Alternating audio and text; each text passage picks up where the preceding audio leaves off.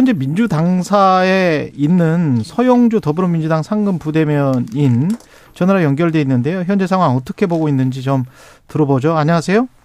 아, 네, 안녕하세요. 예, 부대변님은 지금 민주당사 계세요? 예, 당사에 있습니다. 예, 그러면은 지금 비상 대기 상태입니까? 당직자들? 뭐 비상 대기는 어제 저녁에 이제 검찰이 돌아가면서 예. 해제가 됐고요. 일단 일부 당직자들이 이제 당사에 몇 명 남아 있습니다. 그리고 예. 현재 상황 자체는 어제 좀 이렇게 그녀는 대치 상황이 좀 해소된 상황입니다. 어제 현장에서 검찰 측은 이- 압수수색 영장을 왜 집행해야 된다 그 이유를 설명을 했을 거 아니에요? 뭐라고 하던가요? 뭐 설명을 하는 부분들은 이제 구체적으로 이제 어떤 혐의 때문에 그런 게 하겠다라는 것은 없고 예, 지금 뭐 법과 원칙에 따라서 영장을 발부받았다. 그리고 음. 김용 부원장에 대한 어떤 어 그 자리가 여기 있으니까 한다고 하는데 누가 보더라도요. 좀 이거는 무리수가 있죠. 왜 그러냐면 김용 부원장이 임명된 지가 한 10일 됐나요? 그랬을 음. 거예요. 예. 근데 10일 됐는데 출근을 3번 했어요. 그리고 근무 시간도 한 3시간 됩니다.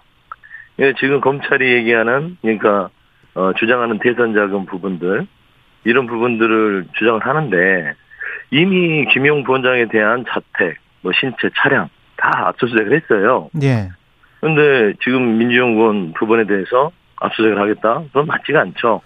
결국에는 이게 제1야당의 당사인데 이런 어떤 정치적 고려나 어떤 그 논리에 맞지 않는 압수수색 영장 집행 자체가 맞냐 이런 부분에서 납득할 수 없습니다. 좀 분리해서 봐야 될 것 같은데 김용 지금 부원장이 네. 돈을 그때 당시에 받았는지 개인적으로 받았는지 또는 정치적으로 받았는지 또는 받지 않았는지 그것에 따라서 이야기가 많이 달라진단 말이죠.